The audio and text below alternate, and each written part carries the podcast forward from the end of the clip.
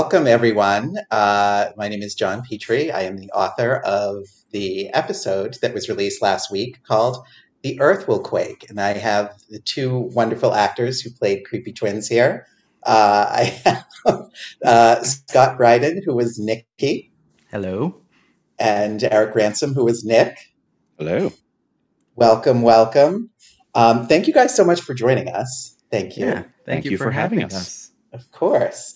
Um, so I actually want to do this a little backwards because I did a tiny bit of internet stalking. I'm really terrible at it because I don't actually have any form of social media beyond a Twitter that I check like hmm, once a month or so.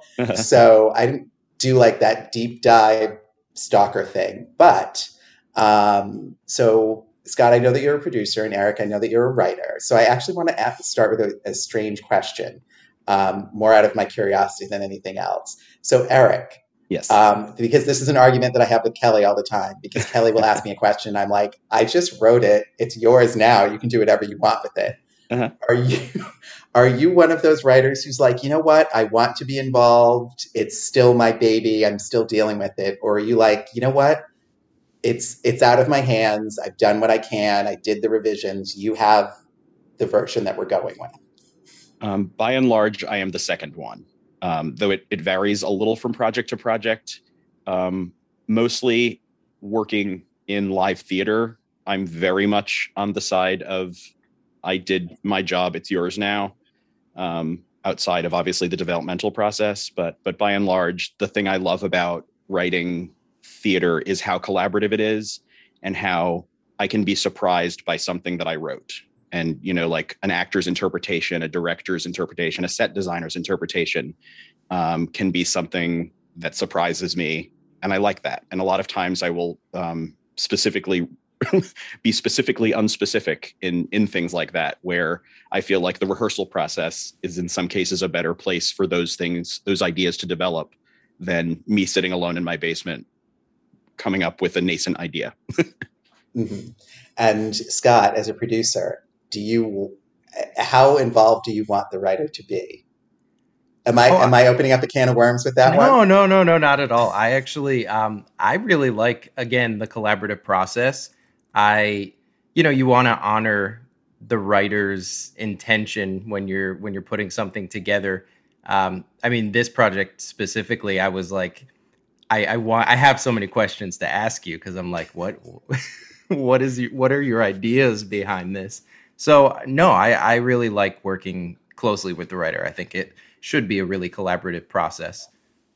Okay, good. I, I always try to never get in an actor's way. I always assume that the actor's like, please stop talking to me.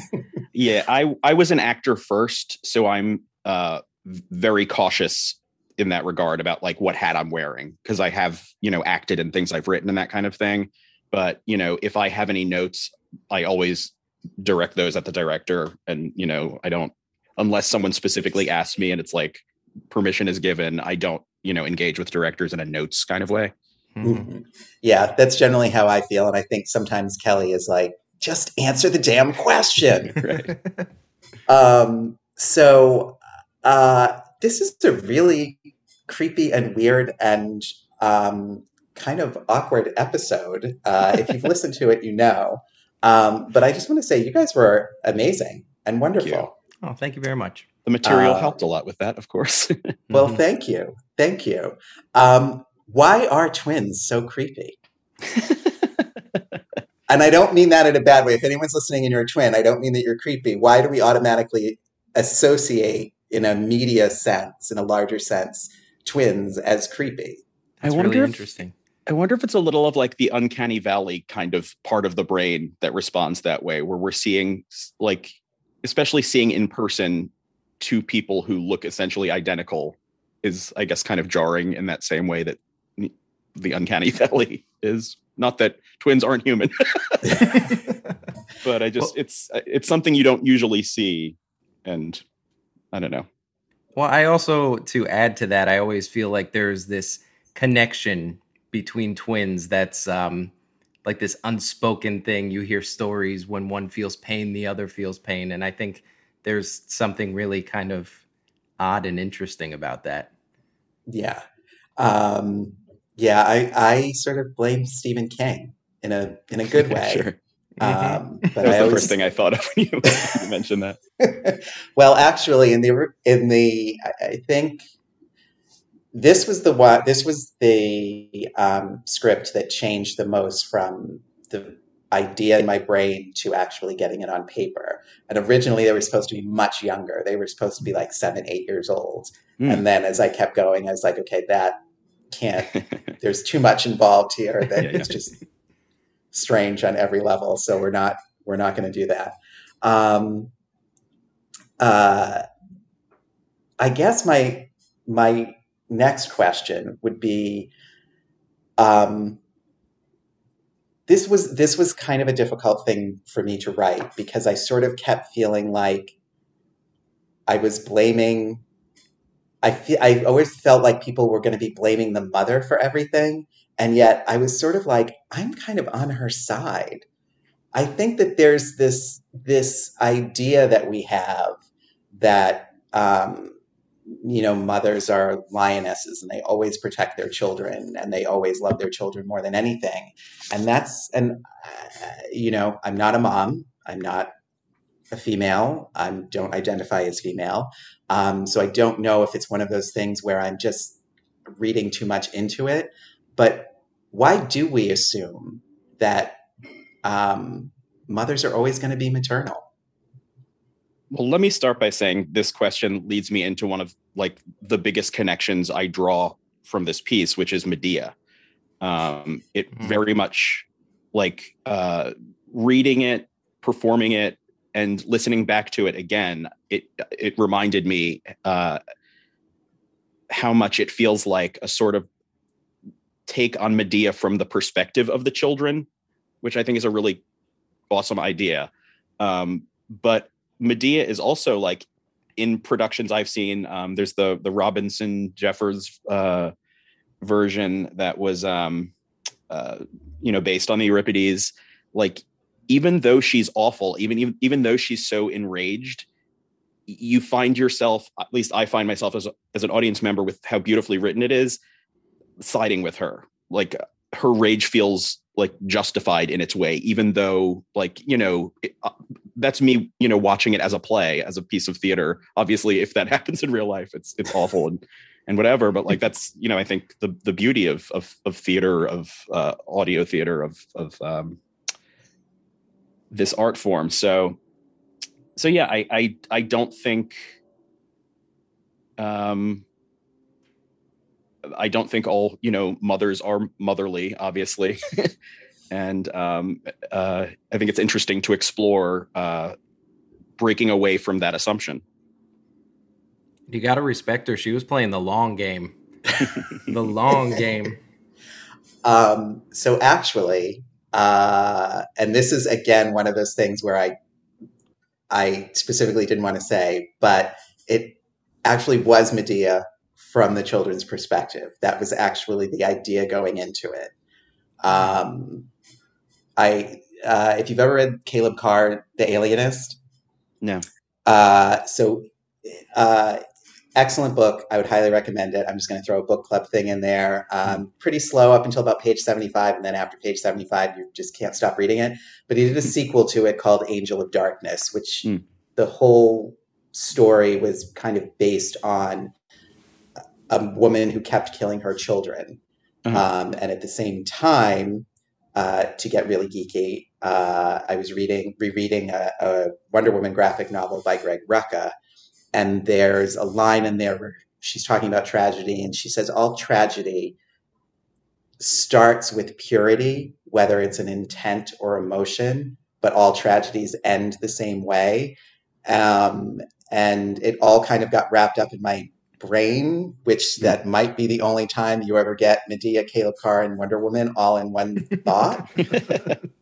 Uh, um, but I was like, yeah, let's let's tell it from the children's point of view because the mother is acting as the father to a lesser extent, but I think the father's motives are more clouded. But the Mm.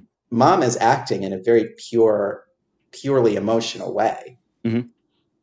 Um, yeah. Well, also and thinking he- about it, and I've I, again like until reading this, it had never occurred to like there uh, any production I've seen, the children are kind of a prop.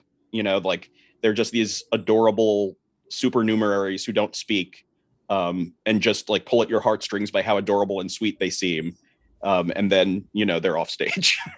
uh, but don't get too attached. right exactly but thinking about their perspective they were with their mother so they probably would have sided more with her in a, in a lot of ways up until the point of um, the the denouement um, so so that's an interest again like I've I've never thought of it from their perspective so it is a really interesting um, concept and I thought that again very well executed in my opinion on your part Thank you. Thank Agreed. you. Um, there were a lot of things. There were there were a number of kind of issues of the day that I, I, I we sort of touched on in the script. But the one thing that I didn't want to touch on at all was any kind of issues with queer characters. Uh, I was sort of like, let's just gloss over that, shall we? Let's deal with man, male versus female. Mhm. Let's talk about the inequity between uh, people who are white and people of color but let's you know let's kind of gloss over the um, acceptance or non-acceptance of queer people in society Mm. was that something that you guys were like oh i wish there'd been something there or was it just kind of part of the world and we didn't care Yeah, I kind of appreciated that. That you know, I mean, it they discusses that their relationships with you know the the town boys, but you know they even talk about kind of the parents' feelings on that, and it it just is what it is. And I think that's so interesting and like, I mean, it's sad to say, very progressive for the time. That like, wow, we don't have to necessarily talk about this. Um, there's more to the story, which I really liked. Well, I also felt the fact that it wasn't coming from a Judeo Christian mythos made Mhm. that make sense to me as well. Like, there wasn't, like, since these are sort of witchy people on both sides with like that experience of, of mysticism and everything, I kind of don't. I, I I agree with Scott. Like, I wouldn't have liked to have those kind of Judeo Christian um, criteria placed upon this not Judeo-Christian mythos. Um, I'm afraid to tell you this, but in the in the sort of first drafts that Kelly and Matthew got, it was heavily implied that Nick and Nikki were just passing uh, uh, Charles and Patrick back and forth and not letting either of them know who they were with. that is actually very funny. And then I thought to myself, maybe a touch too far with the creepy twins. Let's dial that back just a touch. Um, yeah, I, I have some other questions, but I actually I, I want to see if they come up with the questions that you guys have for me. What what can I answer? I mean, my first question has already been answered. It was about Medea, and I'm, I'm glad to know that it was intentional. Uh, I tried very hard to, yeah. I, I tragedy is fascinating. You know, we sort of look at Greek tragedy as everything as, as a, it's a classic, but there's only thir- 33 that exist. Hmm. So it's sort of like, is this actually any good? Um, you know, we sort of go on the assumption that it is, but you know, maybe it wasn't because I think Me- Medea didn't win first place in the competition that it was put in. I think it was third or something like that that. sounds familiar. Mhm. So it's sort of like, what else is out there? Yeah. Um, uh, yeah. I so I, I just kind of wanted to play with the idea of, um, you know, let's look at the story from from somewhere else. Well, Um, here's a question I have for you. Um, what was sort of the the chicken and the egg of um, like th- this April event and this story? Like, did you have this story and then the ev- the event fit with it, or like were you thinking about the the the earthquake and then this idea came out Uh, of that? so this the original genesis of the cruelest month was we were shifting kind of from the superhero portion of Mm. it into um, a narrative podcast, and we were looking for kind of a cohesive theme. Um, and Matthew uh, had this idea of, well, all of these terrible things happen in April. Let's see, you know, what we can do with that. And went mm-hmm. through and listed all of these events that had happened in April. And we all, we all, he and I both took three events that we were we were interested in. Um, I took this because I love. I, I've only visited San Francisco once, but I love San Francisco. Mm-hmm. Um, and the original idea for the script was actually going to be a rent boy and a client in mm-hmm. San Francisco hotel talking about kind of can we, you know, can we move somewhere and find some place that we can be together, mm-hmm. um, you know, and what societal expectations are versus not. And then, of course, at the end, they were going to die, um, crushed in the hotel because you know you can't can't have a good drama without all drama ends. No, what was it? All fiction ends unhappily. That is the meaning of fiction. um, and I just couldn't make it work. Uh, and I happened to be, I think someone told me to watch the final season of Sabrina. And I thought, okay, magic. And hmm. then I was rereading Angel in Darkness and I was reading Wonder Woman, and that's where kind of that came from. Um, and uh, originally, originally, Mother and Father weren't even in it. The first draft was all just Nick and Nikki um, talking, uh, and then it kind of um, my my marching orders from that draft for Kelly and Matthew were um, you just did this with survivors. Please bring in other characters because because you can't pull this off twice. Sorry, John. I was like, all right, that's fair. I did think those sequences added a lot, though. Like um, listening to it for the first time earlier today, um, I, I, really, really, really got a lot from those. Um, Thank you. Parental scenes. Yes, and I, I didn't want Grace and Mother to really fight about I didn't want them to fight over a man. I wanted them to mm. both be very clear about what this is. This is a move for, you know, respectability and power versus this sort of out of control, passionate love affair that goes very badly. Grace seemed like a very interesting character, although appears very briefly. Just like her her take on the whole situation was not what one would expect based on how she's kind of portrayed by the boys. Um, so I thought that relationship was interesting. There was, in a way, almost like a like a feminine camaraderie, even in spite of their, you know.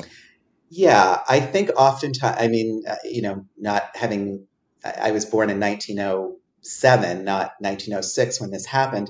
Um, but I, I think that women often looked at marriage as a much more practical thing rather than you know mm. it's it's odd because you know love stories are, are boundless and go back to the, the beginning of the written word and yet love itself didn't really happen in marriage so often as mm. I think people thought it did. Sure. Um, so yeah, I, I, I wanted Grace to be as as practical about her relationships as possible.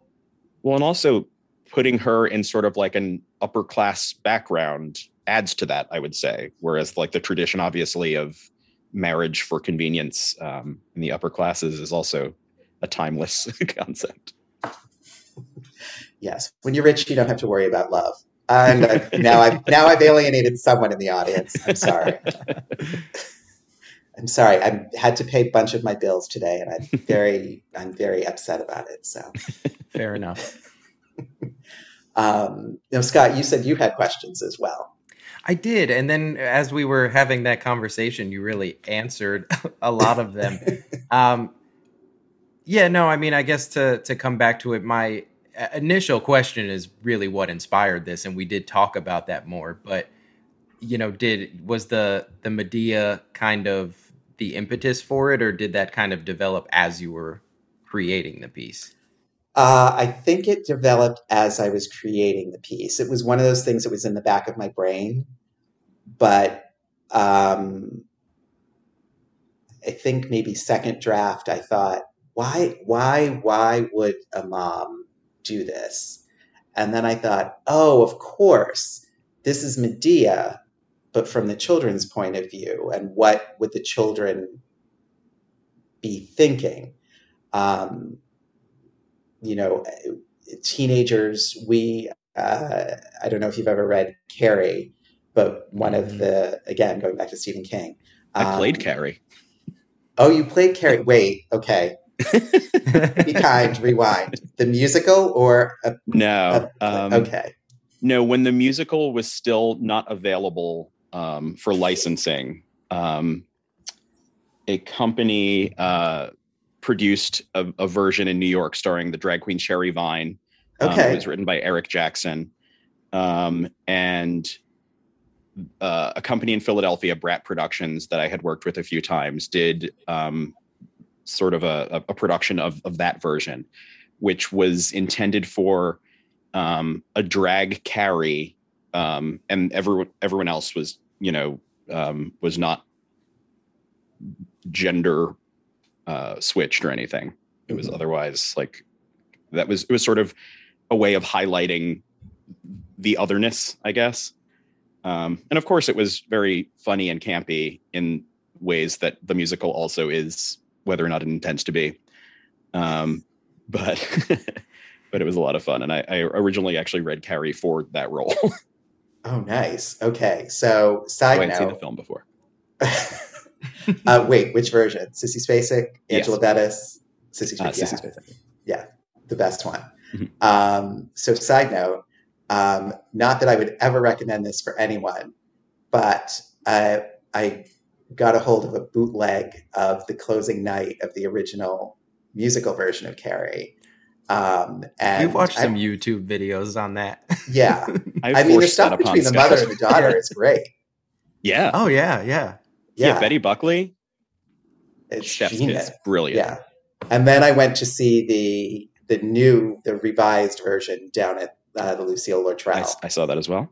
Yeah, it was so great. Um, now I can't remember. Oh, right, right, right. Sorry, I got completely lost. I was lost in my Carrie world. Carried um, away. Sorry, I see myself out. Oh no! I love that. Um, but there's the line in the novel that says, you know, we were 17 and 18 years old, doing the best we knew how. Um, but, you know, when you're 16, 17, 18, you react emotionally. You don't sort of stop and think. Um, so that was, I think I'm going back to the original question. I'm not positive, but that's okay. Um, free form conversation. Right. Um, but that was the the thought process of you know as I said, originally they were going to be seven and eight years old, but I thought a seven and eight year old are not going to be able to process this. They're just going to lie down on the ground and not be able to handle their right. parents being awful people. When you also highlight in the script the um, sort of hormonal uh, growth of the power, um, which now that you mention it, like, yeah, like there is a huge Carrie element to this as well that hadn't occurred to me. That's sort of like the time when people are so caught in their emotions and um, and the sort of uh, the power of that emotion and what if that uh, physically manifested itself mm-hmm. what would that look like i think um, that's that's just an interesting concept. Yeah. Now you guys uh, as i said are amazing. Um, and i am just curious because um, there's a lot of times where these characters kind of switch back and one is pure emotion and one is pure intellect and then they switch back and forth and they finish each other's sentences and thoughts.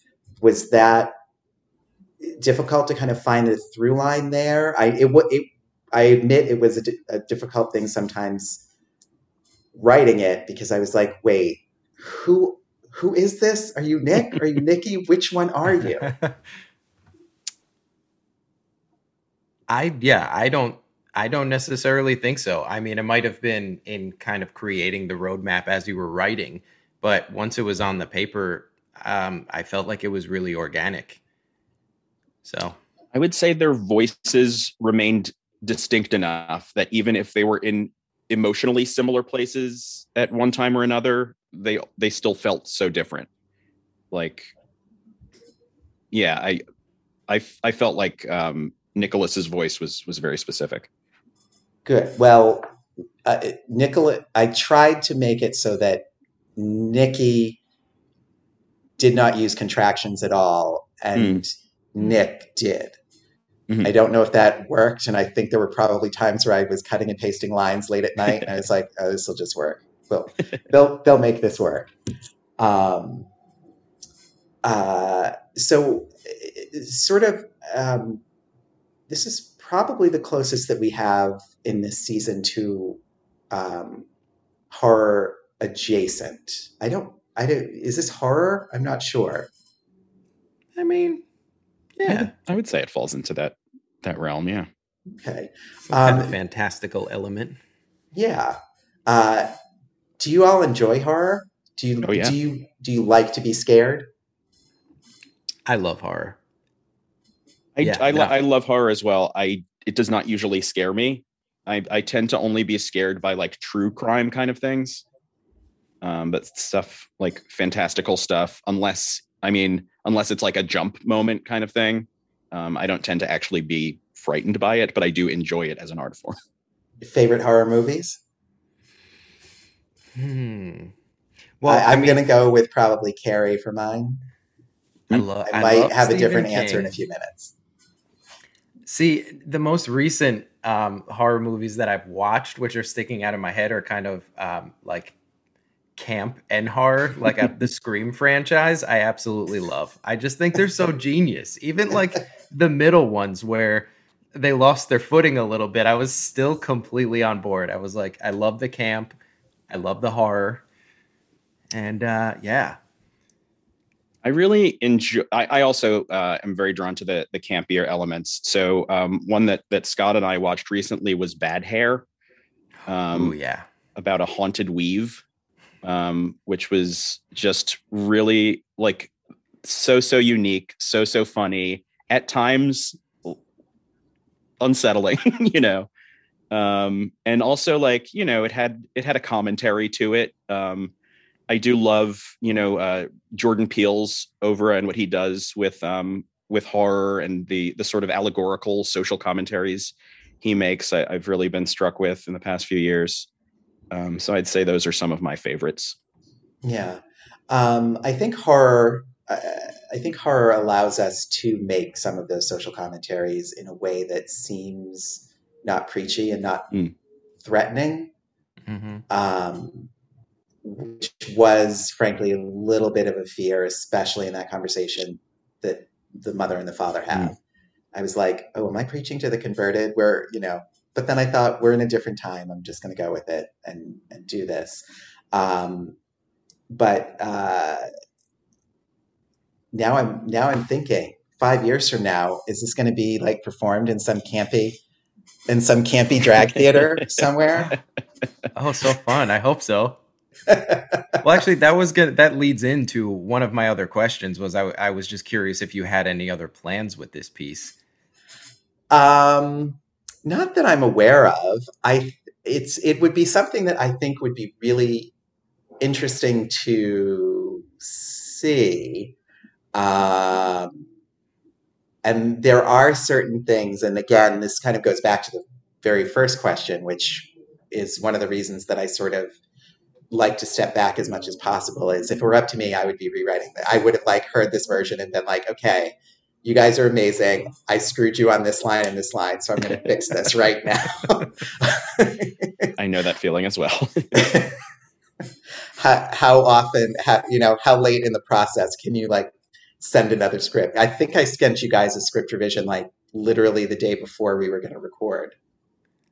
That sounds right. But I, yeah. I, I've like in my podcast project, I've you know we've done pickups for things um, but that was also like a, a serial so there were mm-hmm. continuity things where like it, uh, you know things that i wrote in episode one weren't yet developed in the the world building even at that point so just like having to go back and, and put in corrections later but mm-hmm. fortunately that is a possibility in the podcasting world true so now scott do you want to do you want to play Nikki in a in a stage production? Is that what I'm Oh, hearing? Is that we need I to raise the money somehow? I mean, I wouldn't say no. And with with my producer hat on, though, I was like just thinking how amazing it would be to see something like this cinematically and how much money it would cost. um, yeah. Uh, I also want to say um, that opening song.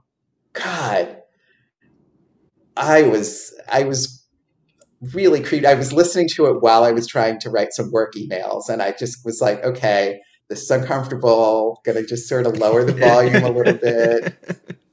I would thank Erik for that one. I um I'm not much of a singer, but I just matched his pitch. Okay. I'm a trained opera singer, so that's not what I was doing. Okay. I'm also not a 16 year old, so I was trying to evoke creepy 16 year old as much as possible. Like Um, thinking about what they were doing as I was, you know, squawking that out. yeah. Well, it was it was lovely, and it was weird and and strange, and really kind of kind of freaky. So I enjoyed it. Um, what? Let me see. Is there anything that I haven't answered? I, I normally do this backwards and ask you guys a bunch of questions, but um, I'm really fascinated with this one because this is much less straightforward than the other two pieces were. Hmm. Um, and the the sort of with the other two, one was very straightforward, um, sad piece, and the other one was a sitcom.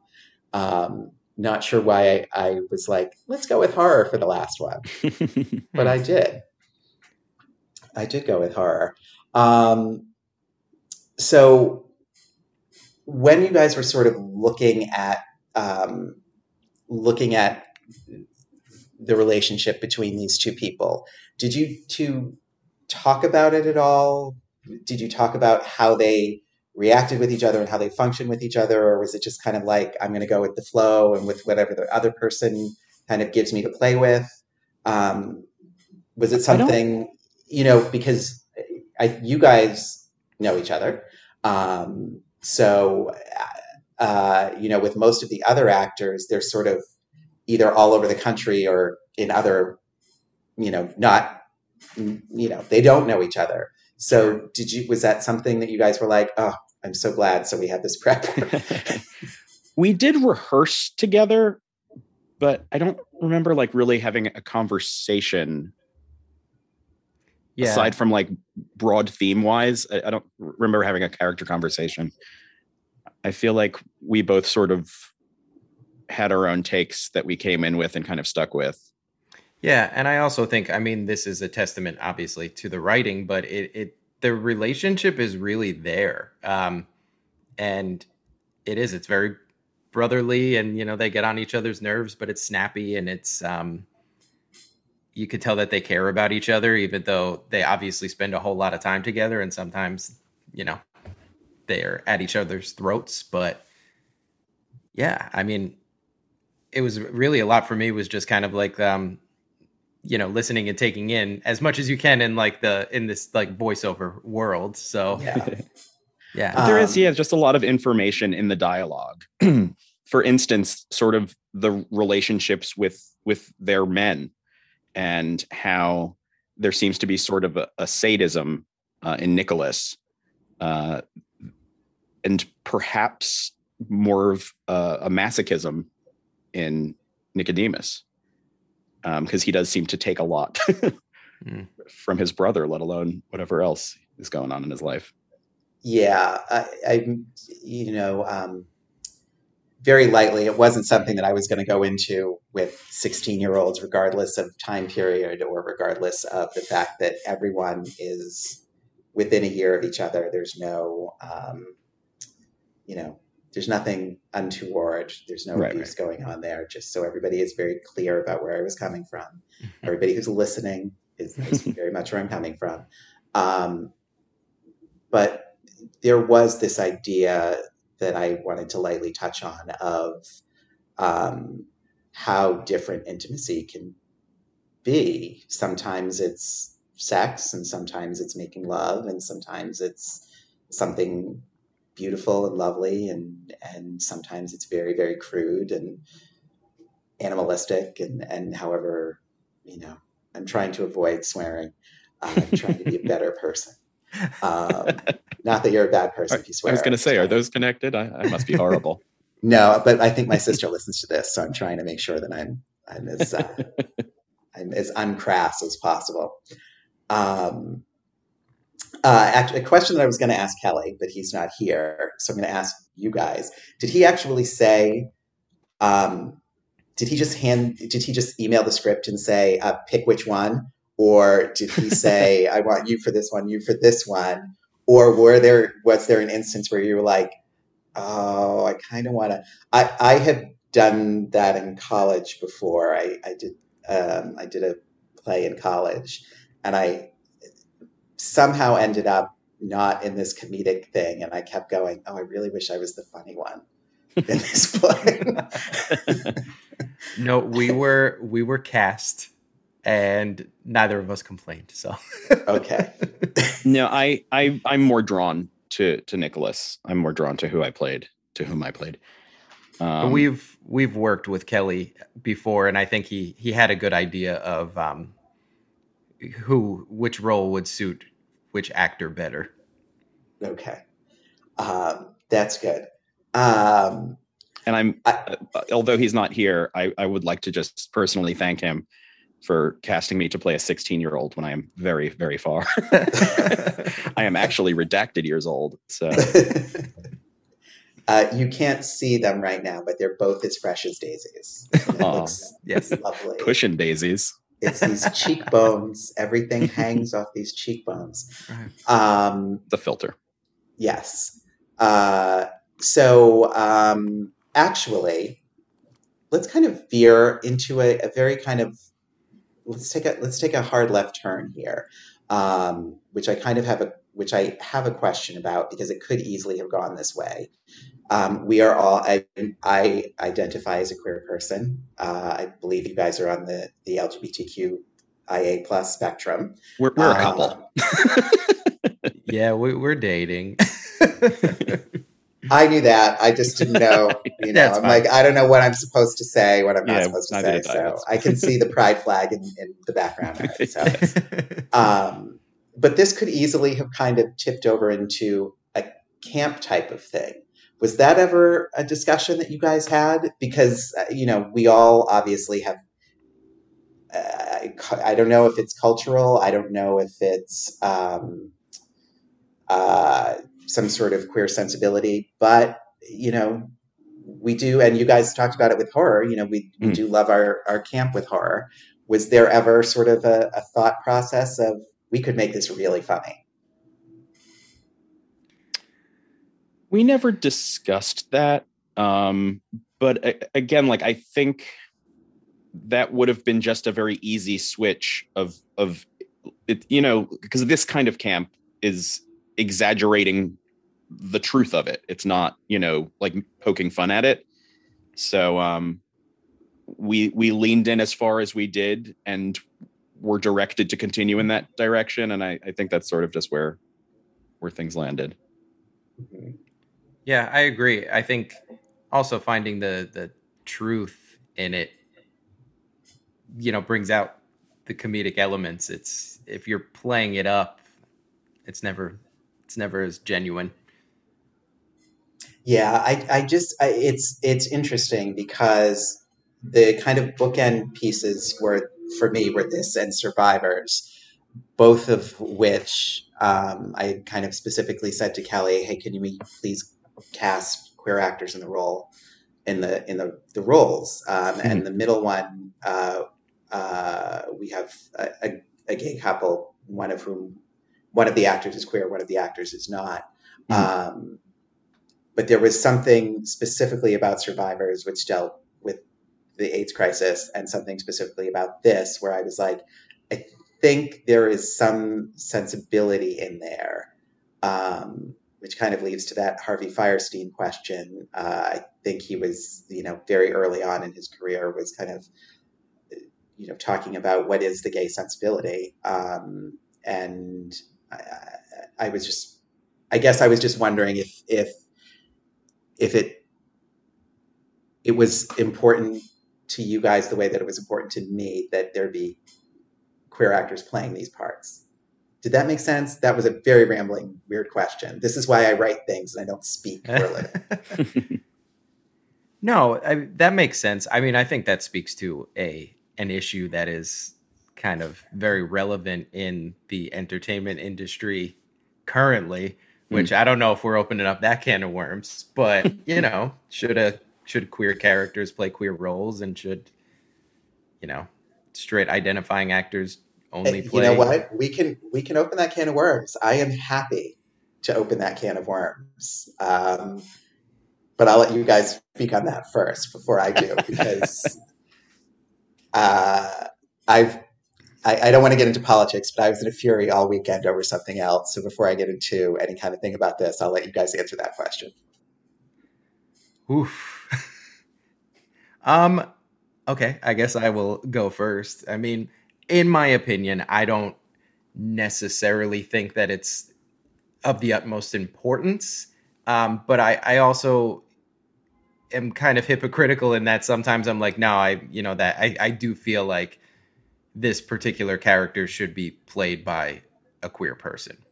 Um, I was reading like an article about that, not the not Love Simon the movie, the the TV show that's based off of the movie, oh, and yeah. Love Victor. Love, Love Victor. Victor. yeah. And I think one or two of the main actors are mm-hmm. straight playing queer identifying roles.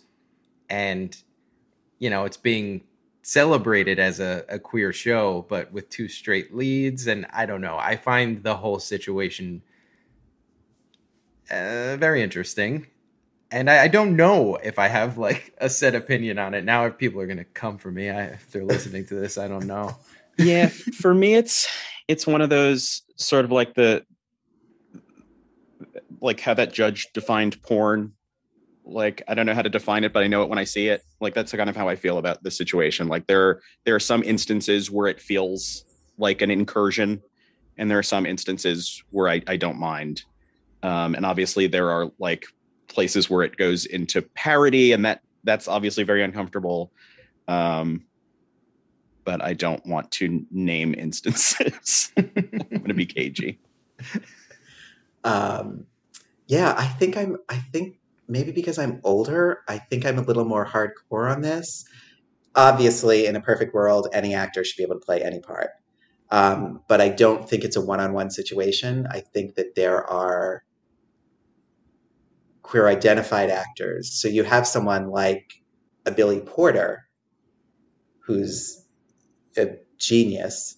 Um, and then on the other hand, but you know, is not necessarily going to you're not necessarily going to buy that he is a womanizer on screen. Sure. Not that he couldn't do it, but hmm. um, you know, and then on the other hand, you have someone like Matt Bomer who's equally talented as, as an actor, and yet he gets to go in for auditions, and that obviously brings in a whole other plate of potatoes about people of color versus mm-hmm. white actors sure. and characters and all of that. Um, but and I should note these opinions expressed in this evening's episode of The Cruelest Month are the opinions only of the people who express them and not necessarily the opinions of the podcast April is the Cruelest Month or any of the producers. Thank you. um, so I think it, it's if it was a one-on-one, it's it's not an equal equation, and right. so that's why I sometimes um, don't always. Uh, it's why I it's why I think I'm uncomfortable more often than not mm. with it. There also seems to be this unfair thing of well, if it's a queer actor playing a straight character, I can't buy it, and yet somehow I can buy a straight actor playing a queer character, and it's right. Um, yeah. Am I just am I just being judgmental? No, no. I, like I I would say, like you said, you probably feel this way because you're older. I feel like people younger than me um, tend to be more hardline on this on this kind of thing. Um, and I would say increasingly it does bother me. Um, like I, I said, like, you know, it's a case by case basis for me, but those cases are more and more falling in the, um, in, in the uncomfortable category um, with that kind of thing. Just now that like, I think th- maybe it was when um, oh god, what's his name from uh the Versace show? Oh, Darren, Darren Criss. Criss. Darren Criss. When Darren Criss like s- sort of said like I'm not going to do this anymore. That's when I was like, oh, Well, I also I think um, uh, you know again showing my age, but I remember when there were uh, large publishing houses that would only publish queer books through a specific imprint, and there Mm. were actors who were like, you know, I think now an actor can make a living being an openly queer actor in an openly hmm, queer hmm. part. You know, being you know make a, a living as an open queer actor playing queer roles. And hmm. that couldn't happen 10 years ago. And, and now you know we have 20 years ago. And now we have you know major publishing houses who are like well, we don't you know we don't we closed down those imprints because we don't need them anymore you know there was at one point Yeah. st martin's had stonewall press and um, uh, simon and schuster had kensington and now those have been absorbed and I mean this this is actually um, bringing up something I, I saw in the news like an hour ago that um, Mercedes Lackey's like Magic's Pawn etc. series is is being made into a TV show. I think um, I don't know if it was a Oh, movie wow. series or a TV show. Um, it was on Deadline, and that was when I was a queer teen in redacted AD. BCE. um, that was like the first queer themed, like queer protagonist. Vanyel was the first queer protagonist I had ever read, and certainly in the fantasy genre. So, like, at that time, I already wanted to be an actor, but I also thought I would have to be a closeted actor if I was ever going to be in the kind of work that I wanted to do. And as it turns out, as a queer actor and writer, I have had more success leaning into that. Where mm-hmm. like my most successful written work is a- an opera about Grindr, whereas like you know, fifteen year old me would have been horrified at the concept of you know the public being aware of these these feelings going on inside me. Sure. Um, but now we have like that a studio would put forth the amount of money that it would take to make a fantasy series or movie. I, I didn't, I- don't retain which it's going to be. But to to you know to put that kind of money into a production that with a queer protagonist in that genre is wild to me. I never would have dreamed that. I actually think that series was the first series that I read. I was working in a bookstore at the time, and I think that series was the first series I read with with gay people in it. And I was like, Mhm. oh my god, we exist, Right. not just me. And in Uh, other worlds with yes. magic. this was a, a film or a TV show? Sorry, I need to This be ed- will be a film. this will be a film or TV show. It was a, it was a book series It was a book series. Gotcha. by Mercedes Lackey. Yeah. I still have it. You can borrow it. Okay, thanks. Whenever he teaches me something about queer culture, we call it my education. okay, I like that. Very good. Uh, actually, I remember. So I am uh, over fifty, and I remember I was working with somebody who was 24, 25. Um, and I remember having to explain. Um, I remember having to explain like why he should know whatever happens to Baby Jane, and why he should know who Tennessee Williams was, and why he should know Bette Davis in general. He was like, I don't get it. What does this have to do with being gay? And I was like, oh no, what is what how are we not passing this on? This is just such a part of of uh, you know, sort of growing up when it, we couldn't say 100%. things. I, I've, I've talked about this with a lot of my my gay friends who came up in the time in the time before um that like obviously like the the level of like public and legal acceptance that we've reached is incredible and again like stuff that i never thought i would see in my lifetime but i do miss a lot of the sort of cultural things that were like you would sort of like be able to assume at a certain point that you would have these these things in common, and it was often camp and sometimes horror and sometimes uh, a ton of of melodrama and and film noir kind of stuff. Like these were just you know like of course you would know these things, and I'm you know like. Uh, I came out very early. Like I was sort of like on the younger end of this, even in my friend group. But um, but I I just I don't know. I I miss being able to like presume those bonds when I meet someone. Yeah. Um, Not that uh, I would trade those for the level of acceptance. no. marriage rights and everything. And it's great. Like it's incredible. And, and watching like the younger generation, uh, generations than myself at this point, um, like on TikTok is wild. Like mm-hmm. just like I don't know, that like I don't even know how to explain it. It's just like a, a, world I never thought I'd see. This like the level of like acceptance of like pansexuality, gender nonconformity. Right. There's um, an openness to it. Yeah.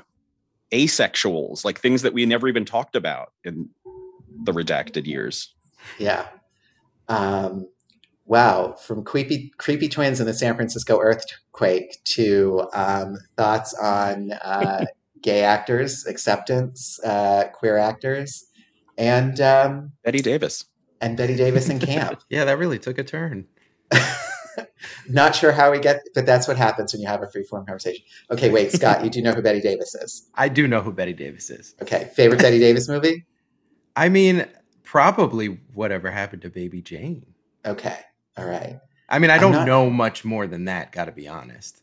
Wait, wait. Hold I on. watched. I watched The Feud. Wait, you, have you? You've never seen All About Eve? No. okay, I think I'm adding, it, I'm adding it to the list. Yeah, I think I just saw that's free streaming on Amazon or somewhere. So. Okay, so I'll tell you what. If you don't mind, we'll have a um, happy hour drinking party. Oh, totally! I am yes. totally down to do that. All about Eve. Um, uh, side note: it was very easy for me to come out to my parents because I was like 12 years old taping that movie on VHS um, during like the afternoon movie. So it was not a difficult stretch for, for me to come out to my parents. I was very, very lucky. Uh, I'll, I'll, tell you about my my story on a different podcast. Okay. Okay. or during that happy hour. Yeah, okay. exactly. Everything's better with a glass of wine in your hand. Mm, that's right. Um, I probably shouldn't say that. I feel like I'm encouraging people to drink, but yeah, go for it. Um, okay, I'm so sorry. I really took us in some into some new. Encouraging people to drink is my brand, so like I'm on board with it. right. um, but again, uh, I just want to say thank you guys so much. You, you're y'all are amazing. It was really wonderful to hear it. Thank you. You were wonderful it was fun. and amazing. Yes, thank I you. agree. I, I, hope you guys had a good time uh, recording. Um, and thank you so much to Scott Brieden and Erik Ransom for joining us on uh, this episode of Pick Apart for The Earth is Quake. The Earth Will Quake. Uh, if you have not listened to that episode, um, once you're finished with this, go back and listen to it. Um, and we want to thank everybody for joining us. Uh, so stay tuned. We have uh, in three weeks the um, newest episode of The Cruelest Month. Uh, so don't forget to join us as we explore some pretty amazing things. Uh, my name is John Petrie, uh, and next the next episode will be Matthew Klein's, which you will absolutely love. Um, and we will talk to you all soon. Stay safe and stay healthy.